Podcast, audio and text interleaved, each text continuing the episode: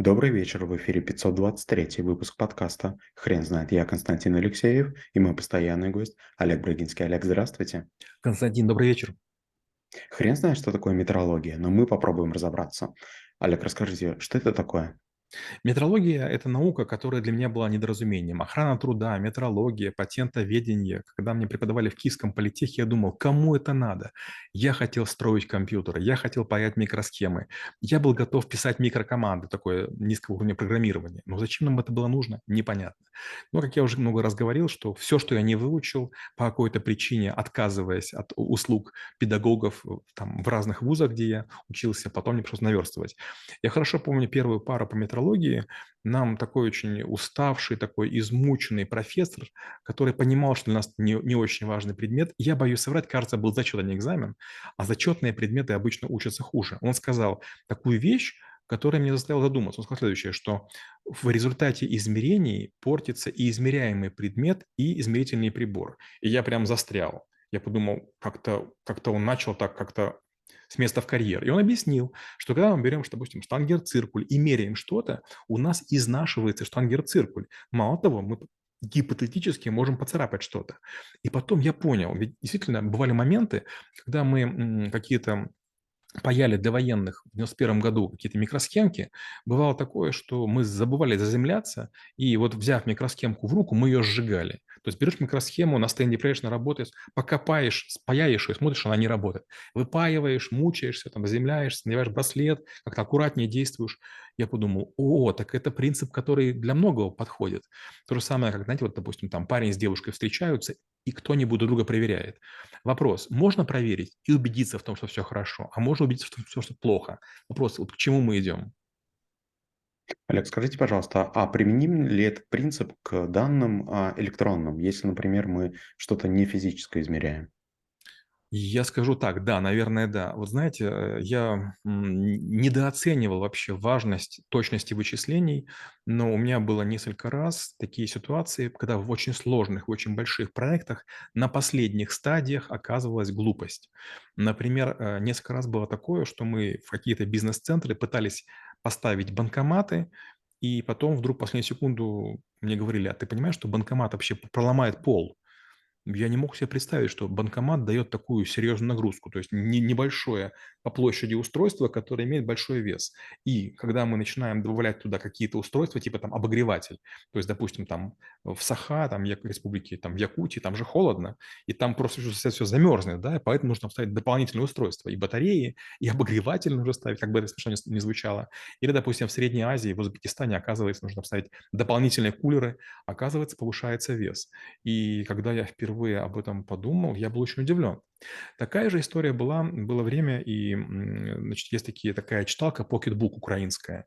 Я с ними взаимодействовал, и тоже, значит, они делали все это на Foxconn. И вот когда приходили айпады, с Foxconn, они не скрипели. То есть можно угодно их изгибать, они не скрипели. А покетбуки скрипели. Почему? Была беда в метрологии. Одно дело работать с допусками там, в одну десятую миллиметра, а другое дело в одну сотую. Олег, вы не могли бы рассказать, какие цели и задачи ставит перед собой метрология? А метрология очень древняя наука. Можем начинать э, с Древней Греции или с Рима. Много было задач, которые необходимо было решать. Представьте, если разные кирпичные заводы будут делать кирпич разного размера. В какой-то момент времени здание может пойти наперекосяк. То же самое касается труб. Да? Э, у вас в доме построен водопровод, к вам приходит э, слесарь, у него есть запасные детали, он начинает им пользоваться, ничего не работает. Получается, что нужна стандартизация, нужна мера, и нужна метрология. Даже сегодня меня супруга попросила, говорить, слушай, в нашем кухонном значит, комплекте там две дверцы провисли. Я первое, что сделал, я взял значит, пластмассу специальную и замерил, какими отвертками нужно пользоваться. Она смотрит и говорит, слушай, а зачем ты сделал слепки? А она стоматолог, то же самое делает зубами. Я говорю, ты понимаешь, у меня большой набор отверток. Если я подберу идеальную отвертку, да, то я тогда не буду расшатывать и разбалтывать э, гайку, или, вернее, головку этого винта. А если возьму неправильную, вдруг я его сорву. Она говорит, да, выглядит круто. Да, я быстренько подобрал прям идеальную отвертку. Мог я этого не делать? Конечно, мог, но лучше все-таки поступать. Другой пример. Иногда бывает такое, что же мне супруга говорит, что подремонтировать, а я обожаю это делать, да, как бы мне еще хочется верить, что я что-то могу делать руками. И я, бывает, например, беру э, не ту батарейку, вставлю в устройство, которое нужно. Что я делаю? Я беру еще и резистор. У меня есть амперметр, вольтметр, я измеряю отдельно батарейку, отдельно резистор, отдельно все это паяю, убеждаю, что все работает, и потом такой довольный начинаю ходить. Могу ли я не измерять? Потому что написано «могу». Но к чему это приводит? К черти чему? Такой пример приведу. Когда я рассказывал вот тоже, значит, э, эту лекцию, один раз только мне пришлось ее вести, а, мне рассказали о таком фильме. Я не помню, как он называется, но якобы две команды спорили о том, кто каким-то быстрым способом построит линию передачи, по-моему, данных в Америке. И одна компания начала делать вышки, а вторая начала делать, кажется, провод. И вот как бы один из тех людей, который это делал, а, он э, позвонил производителю и сказал, слушайте, а у вас же есть допуски у какого-то устройства, а, а можно я приеду, выберу те устройства, которые имеют допуск в нужную мне сторону? И якобы, я уже не помню, по-моему, он это сделал, и его линия передач получила необычное качество.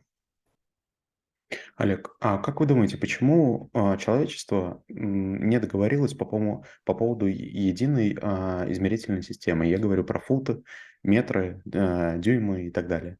Это я знаю очень хорошо. Первое, действительно было две системы измерения, которые долгий срок между собой значит, э, соревновались очень пассивно. Но в какой-то момент времени, в первую очередь в авиации и во вторую очередь уже в астронавтике, было принято решение перейти на систему метрическую. Точка.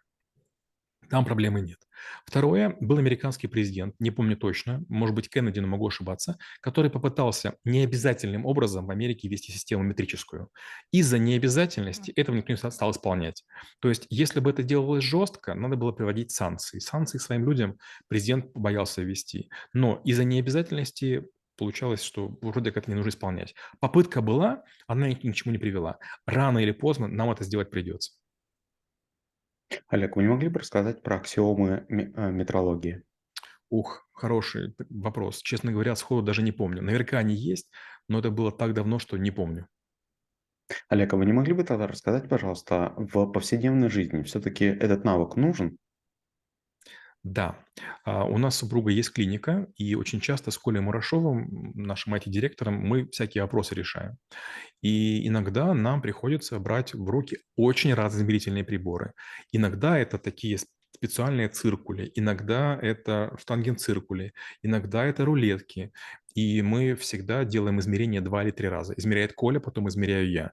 Если возникает разница, мы повторяем еще раз. Это бывает очень часто. И это нас десятки раз спасало от разных всяких историй. Очень часто поставщики говорят, да, можно включать это в розетку, а мы замеряем, а оказывается, нельзя замерять в розетку, нужно ставить специальный, допустим, какой-то переходник. Или, допустим, нам говорят, вот этот микролифт имеет такие-то характеристики, а мы его измеряем и говорим, а вы знаете, что вы ошиблись. И очень обидно, если этот микролифт приехал уже, допустим, там в Россию из Швейцарии или из Италии, и оказывается, что он не подходит. И тогда мы говорим, а знаете-ка что?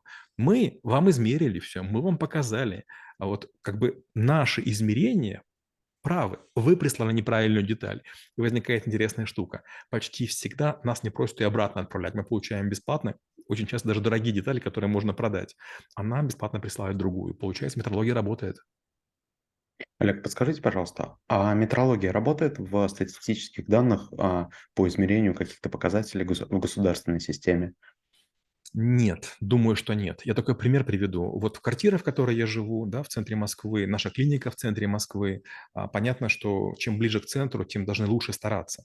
Но каждый раз, когда мы делаем что-нибудь, оказывается, что даже стены неровные. У меня в этой квартире раз, два, три, четыре, шесть встроенных шкафов. Высоких, Получается, высота где-то, наверное, метр 4,20, 4,40, точно не знаю. Так вот, если эти раздвижные двери в другую сторону, то есть не в одну, неправильную сторону раздвинуть, а в другую, то мы увидим, что каждый шкаф, он покореженный. И то же самое касается дверей, то же самое касается окон. Поэтому если в квартире нельзя сделать одинаковые стены, одинаковые шкафы и окна, то говорить про государство я бы даже не брался. Олег, а вы знаете про современное состояние метрологии? Что сейчас происходит? Совсем недавно я имел дело с химическими весами, которые, кстати, в Петербурге, которые имеют какую-то ненормальную точность. Я боюсь соврать, по-моему, а, они измеряют 4 а, знака после запятой в граммах. Как там они называются, как-то очень дорого стоят, очень специально юстируются. Если честно, когда мне эти весы показывали, я был уверен, что в них будут цифры дребезжать. То есть думал, что там от дуновения воздуха моего дыхания будет.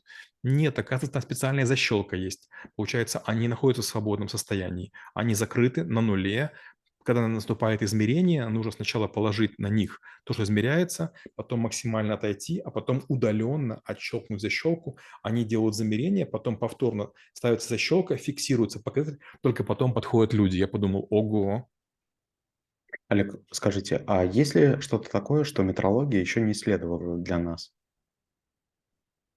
Хороший вопрос. Вот моя супруга стоматолог, и она постоянно проходит обучение. Сначала как доктор проходила, потом как а, техник, а потом как дизайнер, теперь как инженер ам, в американском проекте Invisalign. И, честно говоря, на разных этапах она просила моей помощи и кое-что понять, и кое-что освоить. Это разные программы, такие продвинутые. И я все время пытался думать, как же ее труд автоматизировать. Там слишком много настроек, слишком много вот сложностей. И потом вдруг понял, медицина, как мне казалось, использует метрологию очень несерьезно. А, что операция на сердце, что операция на глазах, плюс-минус миллиметр не имеет никакого значения. И, честно говоря, это страшно. Олег, спасибо. Теперь на вопрос, что такое метрология, будет трудно ответить. Хрен знает.